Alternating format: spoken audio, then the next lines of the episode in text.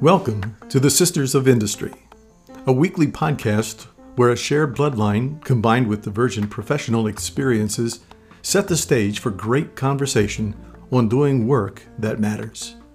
With Laura's global corporate experience and Jen's nonprofit startup experience, the sisters will provide you with insights that can be used to help you lead and work better starting now.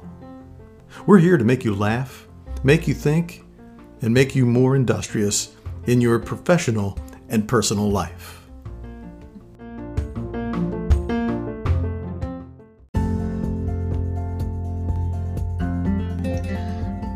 I'm Jen, and I stand in the great divide. Am I a millennial or a Gen Xer?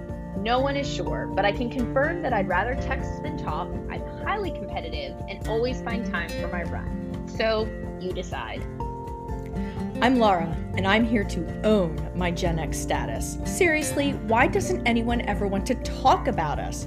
I know we aren't as exciting as the other generations, and we're very flexible, but we have needs too. In this series, we're going to put our humorous and practical take on how to tackle team building and diversity in a workforce that is made up of five different generations. To be frank, we're tired of millennials and Gen Xers getting a bad rap, and we're also equally annoyed by folks dismissing our traditionalists and baby boomers. And the Gen Xers are tired of being caught in the middle. This topic is ripe for fresh thoughts and some discussion on how all five generations contribute. Let's focus on the positive from each generation and recognize that our melting pot needs a dash of all generations to get results. Let's go.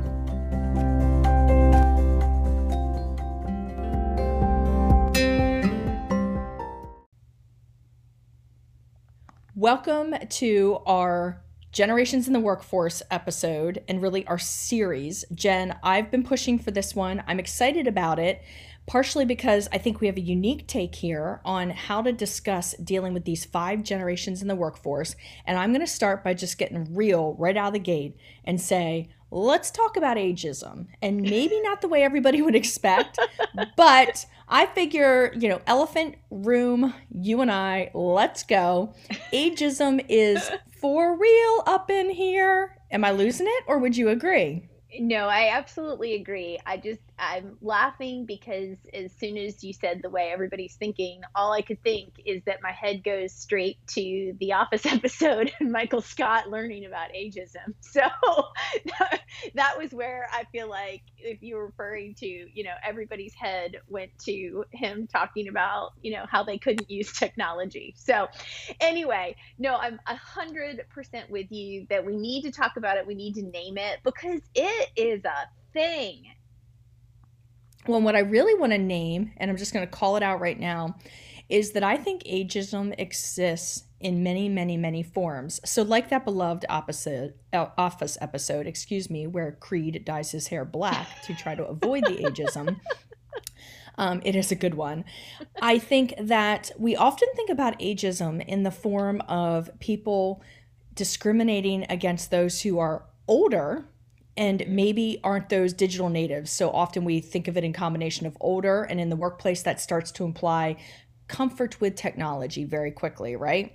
Mm-hmm. But I think there's another kind of ageism that has crept into our culture that I want to call out because we're going to tackle it over the course of this series. And that is specifically, and maybe it's reverse ageism. Um, it's specifically crapping all over millennials and Gen Zers. I can't come up with a professional way to say it. I'm just saying it. That was for our loyal listeners who are always waiting for me to say something terribly. There, you got it within three minutes. This episode, you're welcome. You can you mark can it on the bingo card. You can tell Laura is coming at this topic with energy and some need to talk about it because it's true. Like there is, there has been a pervasive strand and pervasive, I think, for at least the last decade of of boomers and you know of course that in itself is one of the names we use to talk usually derogatorily about one of the generations but boomers really pushing back against the millennials and the gen zers and just you know, again, in some ways, to use more of the verbiage, canceling them as, you know, they're lazy, they're incompetent, they don't want to work hard, yada, yada, yada. I would like to offer a disclaimer that we will not be covering cancel culture on this podcast episode. Do not send your hate mail to my address. Sorry, it just, you know. It's appropriate. I'm having some fun with you because that's what I do. But I think it's really worth us acknowledging, and I like the way you said that, even though I pulled a Chandler and cracked a joke. I think that um, you're absolutely right. And we all have this tendency to just question that which is not ours. Mm-hmm. So, in the case, even I think about a boomers in general, right? So the boomer generation is quite beloved and talked about so much. I can remember being in junior high school and doing reports on the baby boomer generation and how they have changed us. So it's really fascinating as I get into a slightly older category now to start to see how these other generations come behind. But specifically, what I also think about is the fact that, you know, we all have places we judge, right? So the great boomer generation still does this thing where they question a millennial's commitment to work for example because they want flexible hours or maybe their a millennial's idea of work isn't confined to the four walls of an office right mm-hmm. in the mm-hmm. same way a millennial will turn around and throw use of technology back at the traditionalists or the boomers as an issue these aren't new issues for us except i do think that one of the, that we hope we're getting the point across to everybody that we need to be willing to look at this from all angles. This is not a boomers versus millennials. This is not a millennials versus Gen Zers or Gen Xers. This is a we all need to acknowledge that there are benefits and downsides to each generation that comes to the workplace. And instead of spending energy complaining about what we don't like about the other generations, it's time to grab on and use those things as a strength or better yet, to our team's advantage. Yes, because too many times we do want to use generations as a divide. And I even want to I, want to go ahead and step on some toes here as we start this conversation.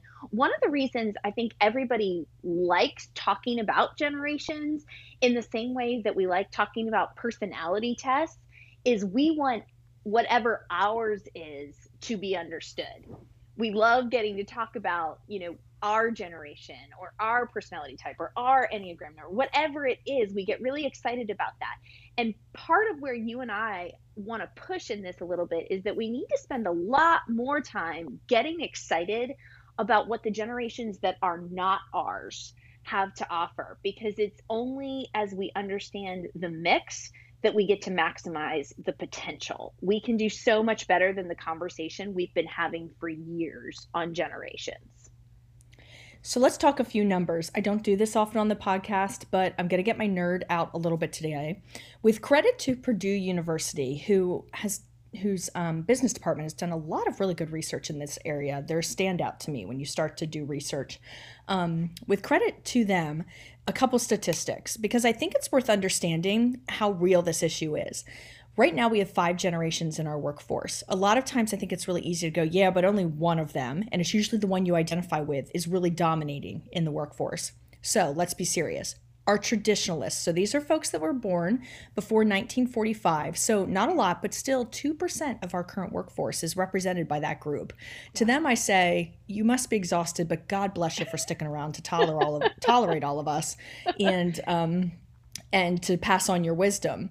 Right behind them at 25% of the workforce is this baby boomer generation. So, Jen, that one really opens my eyes very quickly. 25% of our current workforce.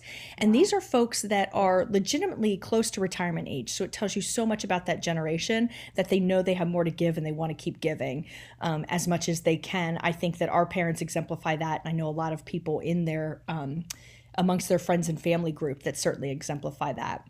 Now, here's where it gets interesting 33% of, of um, our generations are Gen Xers in the office. So, again, a big chunk, but still not like a dominant as you maybe would have expected, or maybe I expected because I am a Gen Xer, showing my own bias in that way. And then 35% millennials. And that one really makes me go, whoa, because we still talk a lot about the fact that millennials are this emerging force to be reckoned with. There's nothing emergent about this, guys. They are here, they are staying, they are working, they are contributing.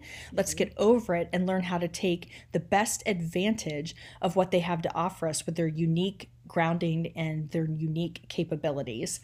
Um, and then finally, 5% of the workforce is Gen Z. Stick that one in your pipe and smoke it. That's fascinating, right? These are young kids. I know, I can't believe I just said that.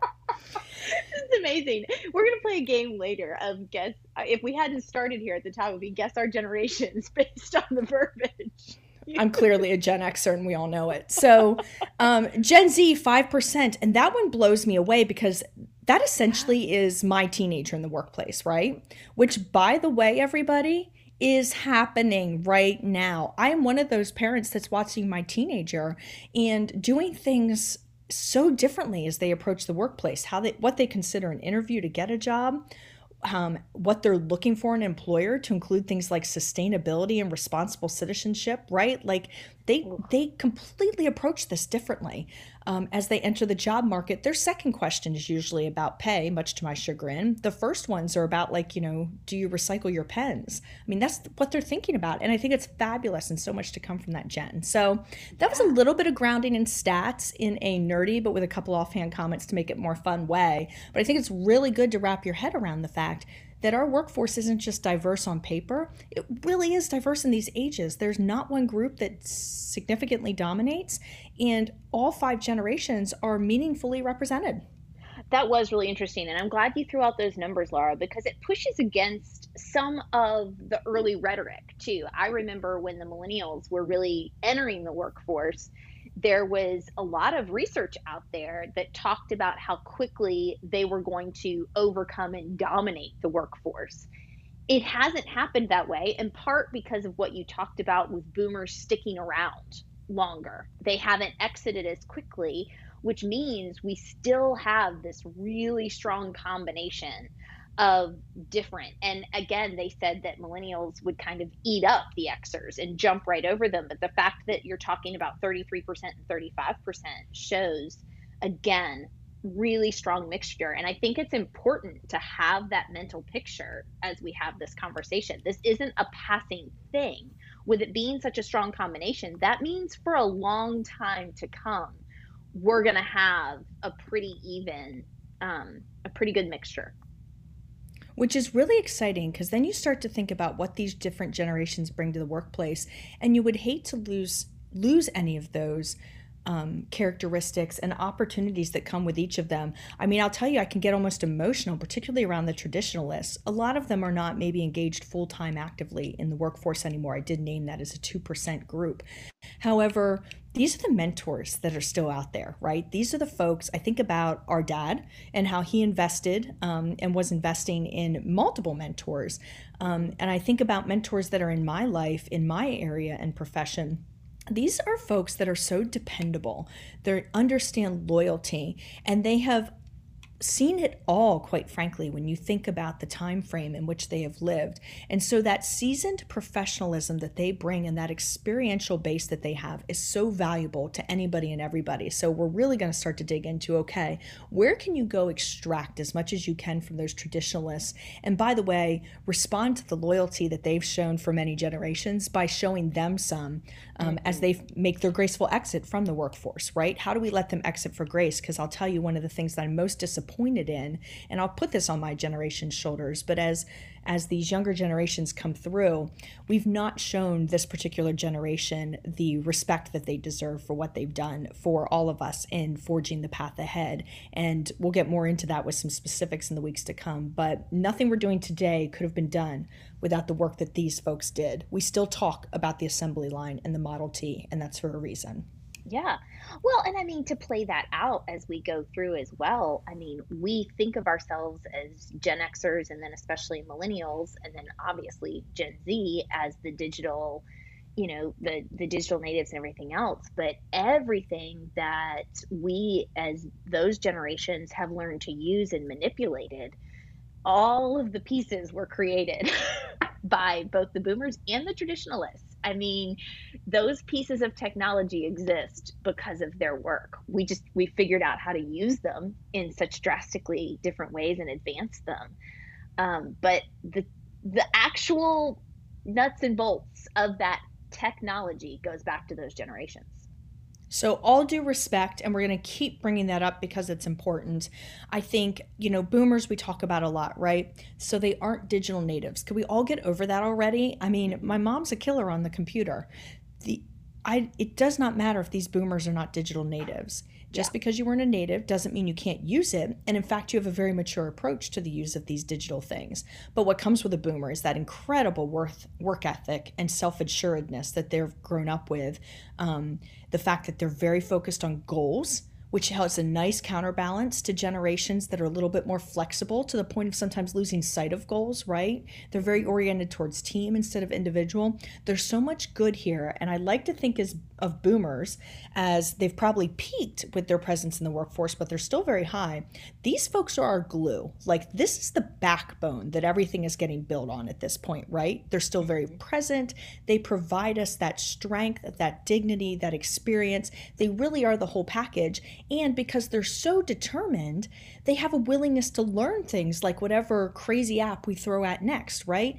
There's a willingness to learn there that is phenomenal. So I think there's so much to be said that's positive about that generation. And our greatest opportunity is to keep looking at that and then also encourage them to turn from their workaholic ways and join us a little bit more in this work life balance conversation, right? So there's some right. give and some take. Yes. Yeah. Because that is, of course, the biggest reason that in some ways as younger generations have tried to put them out and dismiss them is oh yeah but you know they're just a bunch of workaholics and they had no idea how to to do these things that we're figuring out. Yes but let's keep learning from what they did bring. Amen sister. So gen xers this is currently estimated to be the largest part of the workforce by 2028. So we are well on our way with that, right? Mm-hmm. But largest part of the workforce by 2028, which is interesting to me because we're I'm actually fascinated to see how that evolves in the years to come. And I understand that statistics are statistics. But one of the things to me that's really interesting about Gen X is that this is a really independent and flexible generation. Um, but it's also a generation, and I'm part of it, acknowledging it, that only wants to do those things that are worth it. So I think we're going to see mm. this generation consider things like early retirement, making the side gig into their full time job um, to ride their way to retirement, might be a better way to say that, right? We're going to see mm-hmm. this generation do, I think, some really interesting things in the next few years. And it's very hard for me personally to talk about because I realize that I'm sitting here staring at my mid 40s and that the word retire is no longer something that's a joke. It's actually like, you know, something that the money's being saved for and realistic planning needs to start taking place, right? Where are we headed? How long are we going to do this? Um, yeah. But still with lot, but still with an incredible amount of runway, given the healthcare systems we live in today, the way that we are focused on a little bit more balance. So we're starting to learn to deal with burnout better, which is going to be an advantage for the longevity of Gen Xers. This is going to be a fascinating, and I actually think that while this is kind of the silent generation, there's going to be a lot there's going to be a lot to learn and a lot of change that is absorbed by this silent generation. Absolutely and i think that we have to own this generation for what it actually is laura. This is the oregon trail generation. This was a generation raised on having the decision between hunting or traveling and I, I, say that humorously, but I do think it points to some of that. This is a generation that's comfortable with the mentality of things can change and I can make a different choice and I can go a different direction, but I'm going to work for whatever I've got. And so I'm eager, like you're saying. I think it'll be interesting to see where the Gen Xers go because immediately on their heels, we do have the millennials. And the millennials have been one of the most talked about generations and the most, you know, analyzed, critiqued. And only now are we getting to the really good information on who they are as collaborators and focusing on impact um, more so than experience numbers. They've changed the metrics. It's a very competitive generation, but also a generation that refuses to be identified in in the ways they don't want to be identified. so it's it's very it's going to be a very interesting mix to see how the millennials respond to the choices the Gen Xers are going to make.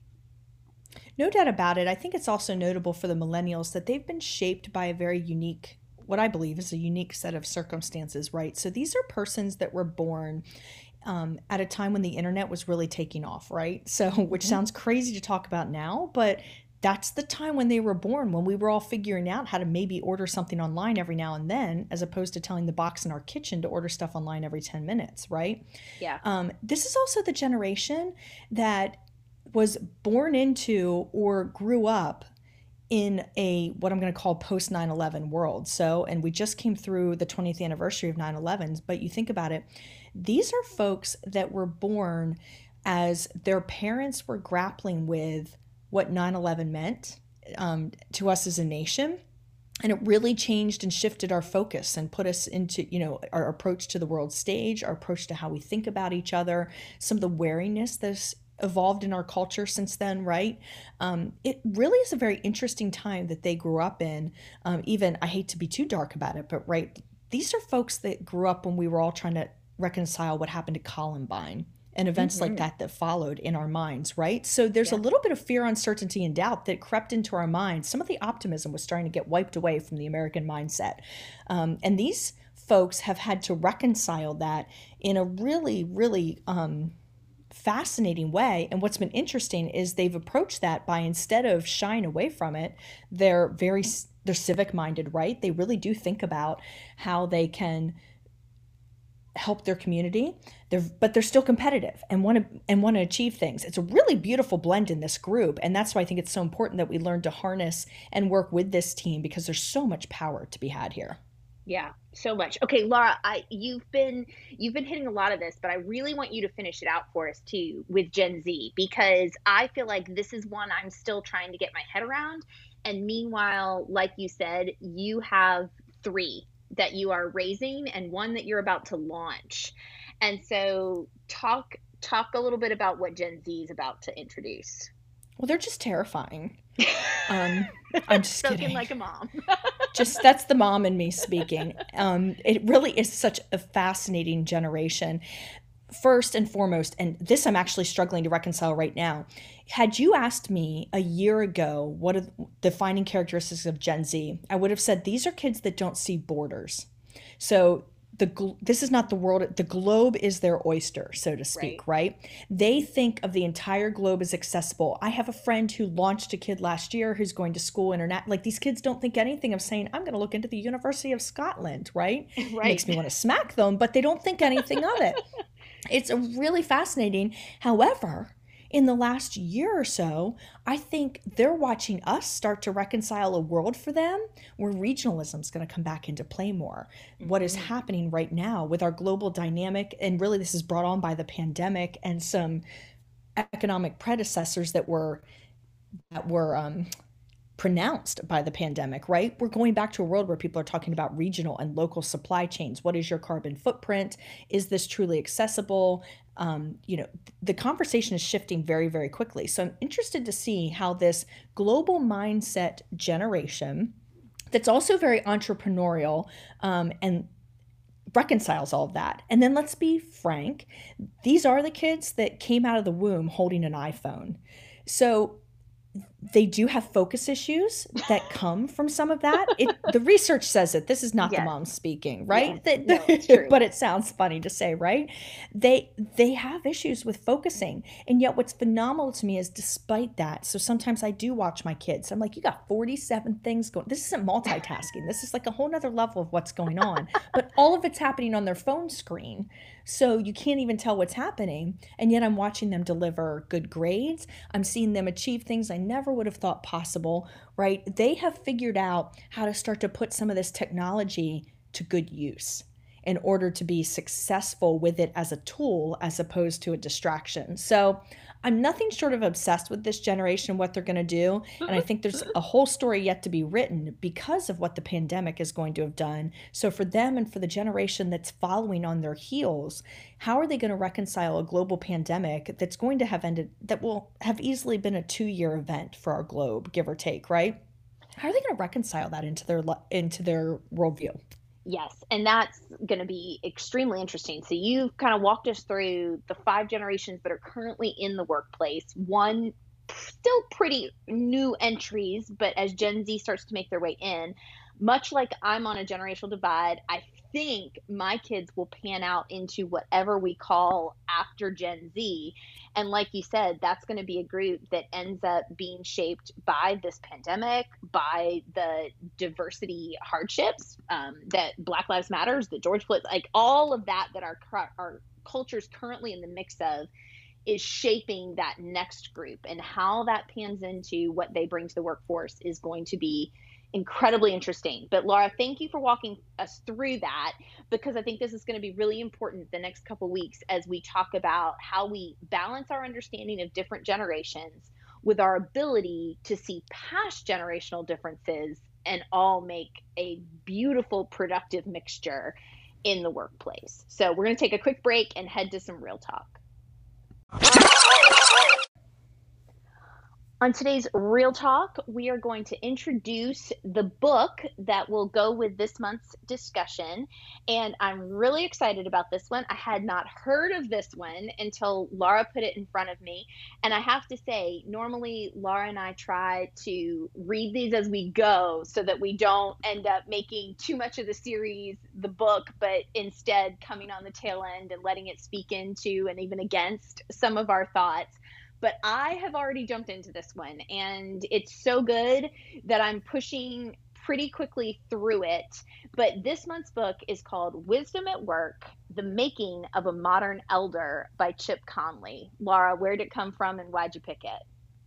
So I'm really excited about this book. Chip Conley is a highly successful entrepreneur that made his niche in the hospitality industry and then the kind of fascinating part of his story, let alone being a successful entrepreneur, is that in 2010, he sold his company and at the age of 52, he joined Airbnb. So this would be, I know right now we all sit here like Airbnb is just how we get places to stay, but there was a mm-hmm. time when it was a radical concept and it's still a growing concept, right?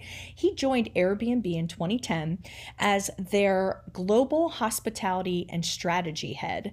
So walked away from his own company and went and joined this very diverse crew. And he self-describes the fact that you know at the time he didn't even have an uber app and he isn't one of those digital natives as the term gets used right? He kind of just dove in with this crazy concept and found and here i quote he says he found that many of these young digital leaders are being thrust into positions of power with little experience or guidance.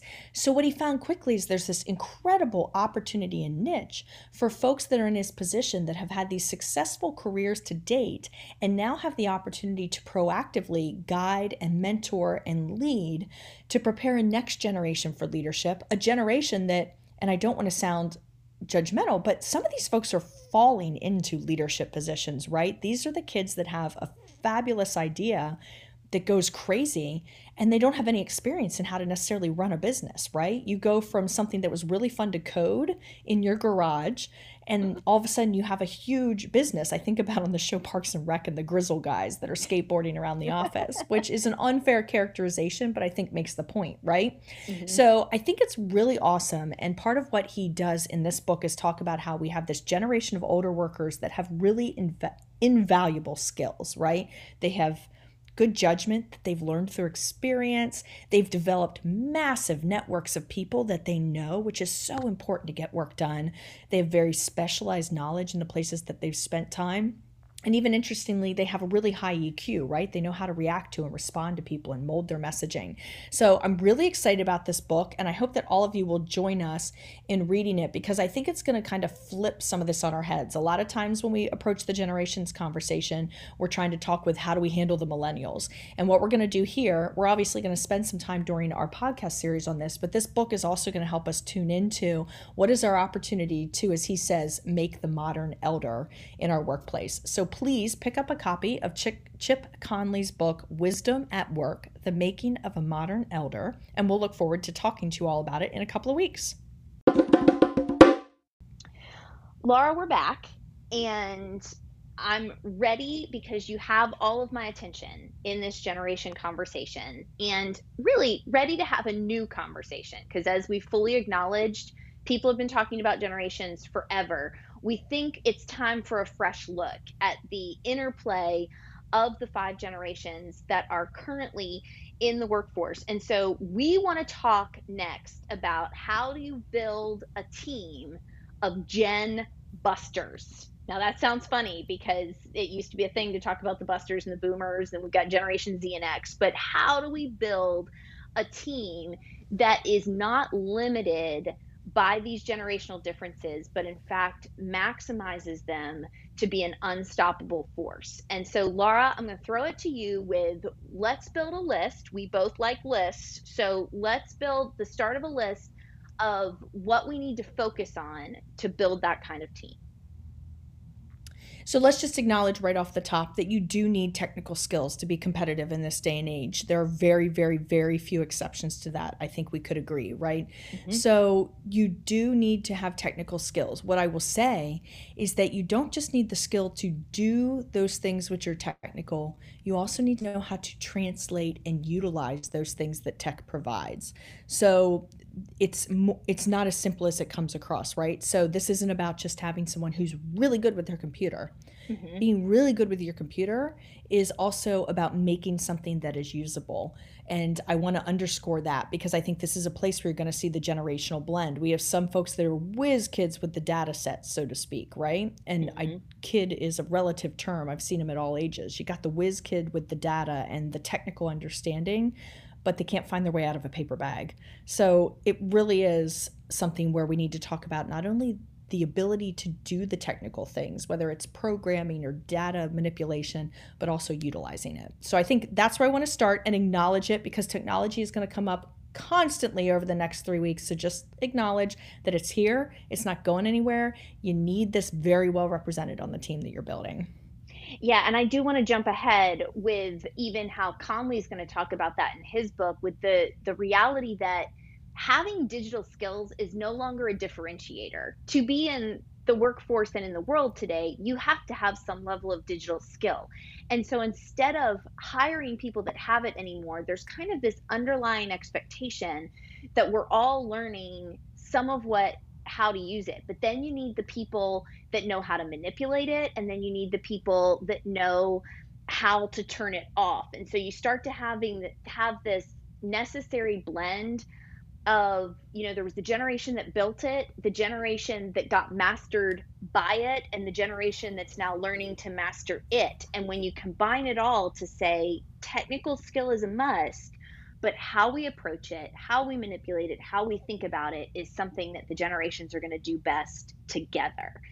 And so having just experience in that and an open dialogue about that is critical to having a team that's generationally in the conversation. And so um, Conley calls that your DQ, like everybody, which makes me think Dairy Queen, but he is not talking about Dairy Queen and a chocolate chip cookie dough blizzard in chocolate ice cream. He is talking about digital knowledge and then how we understand it and talk about it.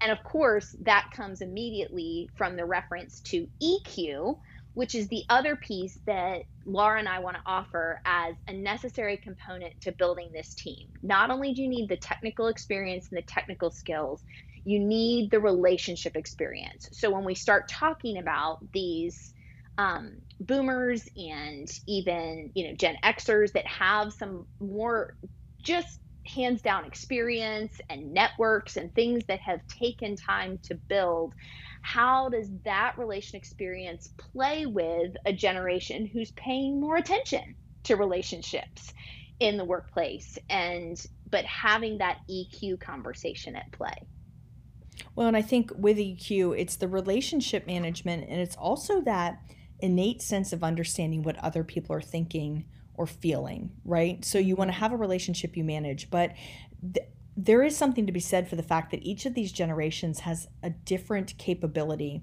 when it comes to the way that they read others. And it's so important to have someone with that skill on your team, right? So, just like you need to have the technical skills, like we just talked about, you've got to have folks that can do the thing like sit in a room and without any words being spoken overtly, they can understand people understand people's positions or stances just based on the tone that the data is being discussed in based on body language based on you know the little reflections or word choice the ability to see that is a gift that each generation has mastered differently and in some cases they just haven't mastered it and that's okay um, but i think it's so important that along with dq we have this really nice piece of eq understanding that's on your team and that we figure out how each generation brings some visibility to that. Because I would even tell you that there's a next level of EQ coming, and it's how do you understand the emotions and the mindset of others when you cannot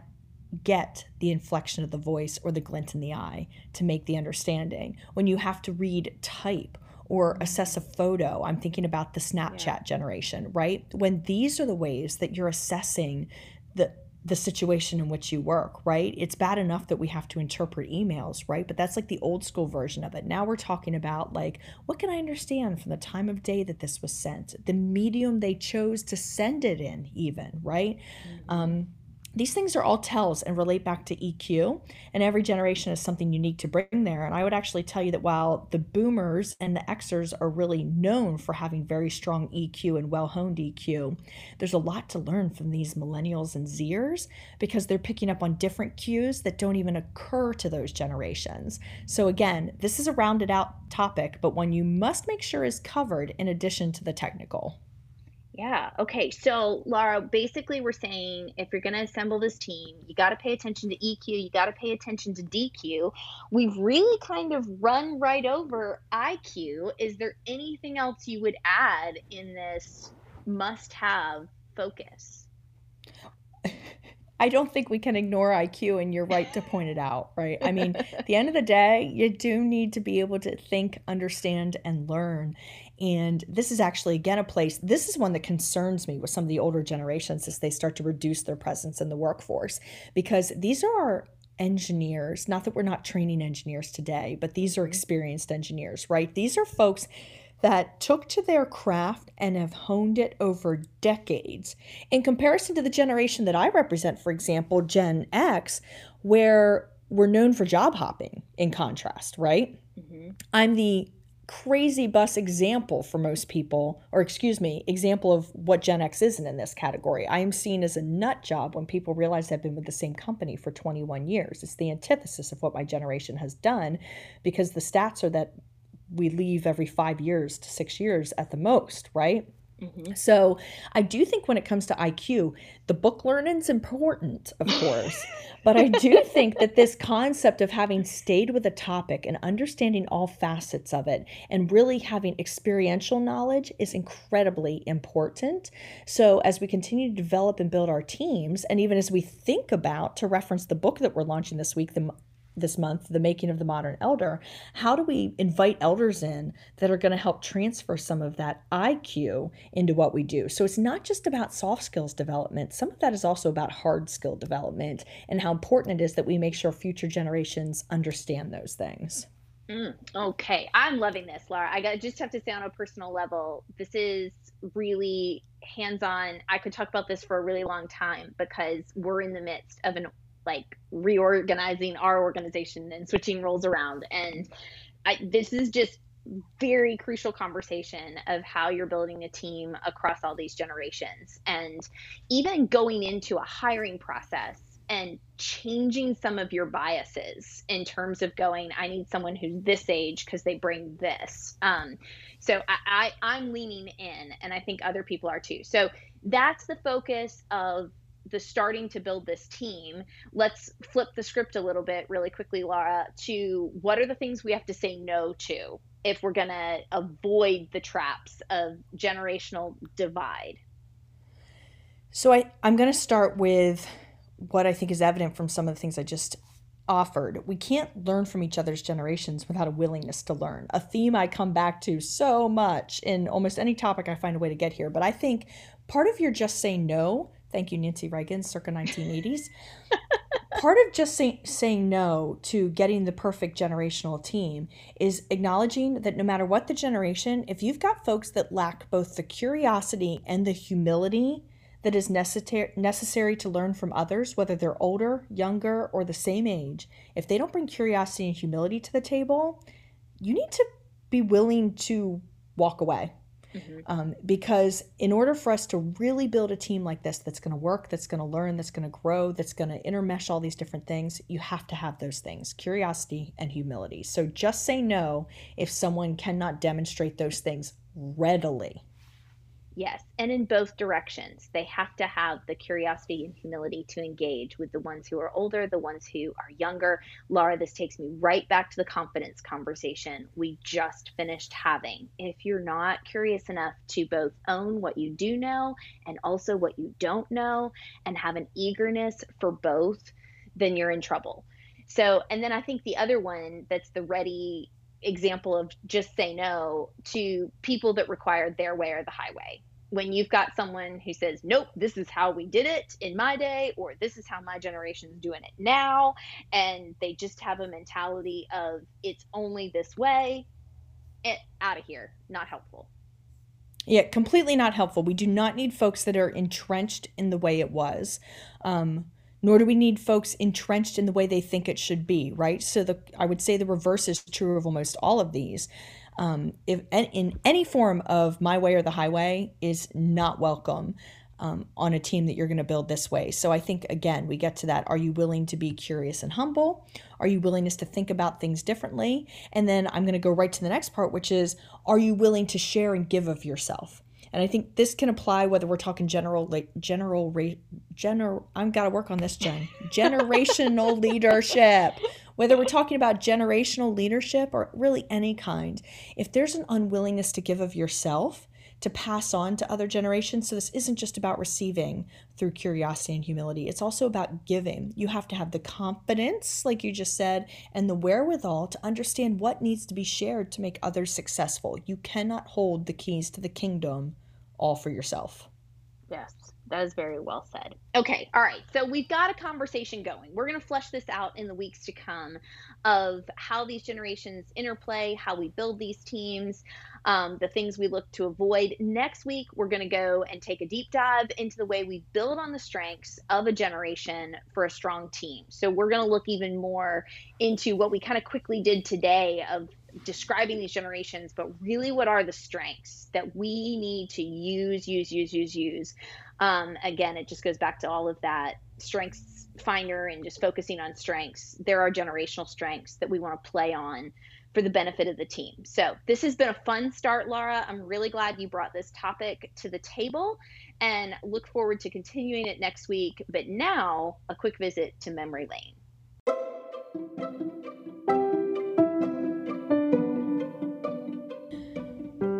Jen, today on Memory Lane, I want to walk down baby boomer memories. And I find myself thinking as we develop this series about the fact that one of the things that characterizes the baby boomer generation is their commitment to relationships. So right away, I go, okay, our parents, generation, these are the boomers, right? Mm-hmm. So you and I spent our entire life living the children of boomers lifestyle. And I feel like we could go on forever about memories that are all about relationship building. But I'm going to start and just offer one quick one. And I think about it.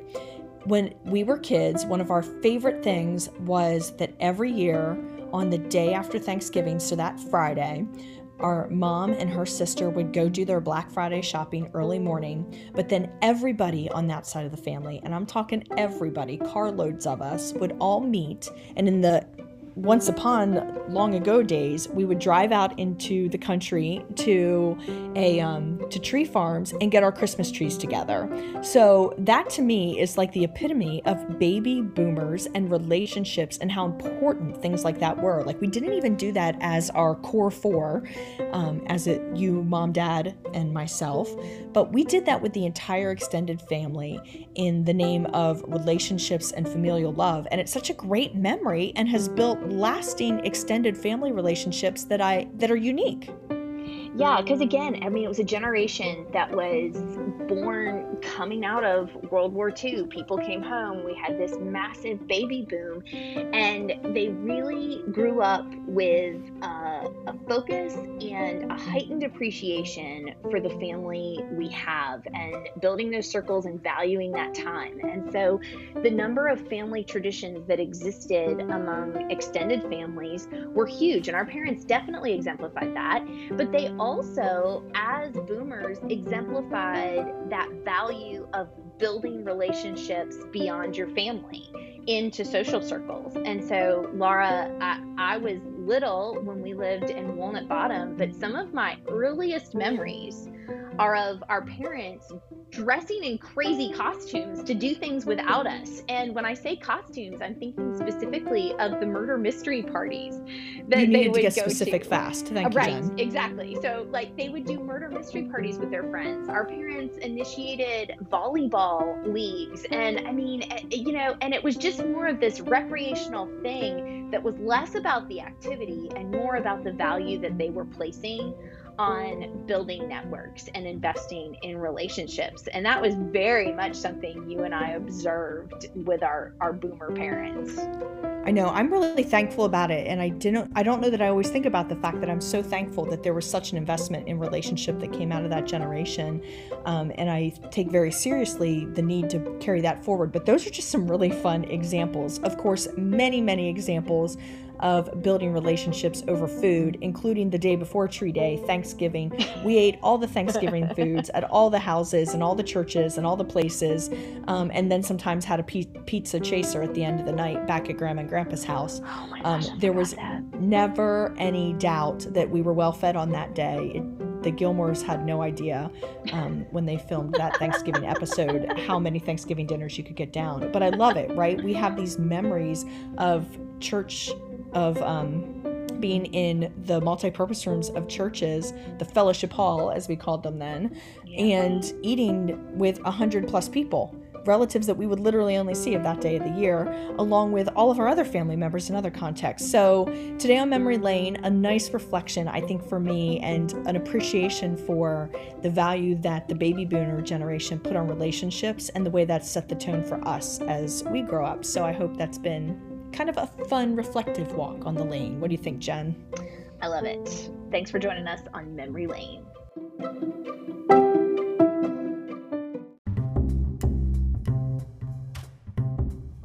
Thanks so much for listening and joining us for the first part of our series on generations in the workplace, babies, bathwater, and millennials. We've had a great time today, and I hope you have too. We hope this episode has made you laugh, made you think, and helped you grow in your industrious life. We would love for you to invite others into the conversation as well. So share on whatever platforms your generation likes to share all of the things, and we'll see you next time.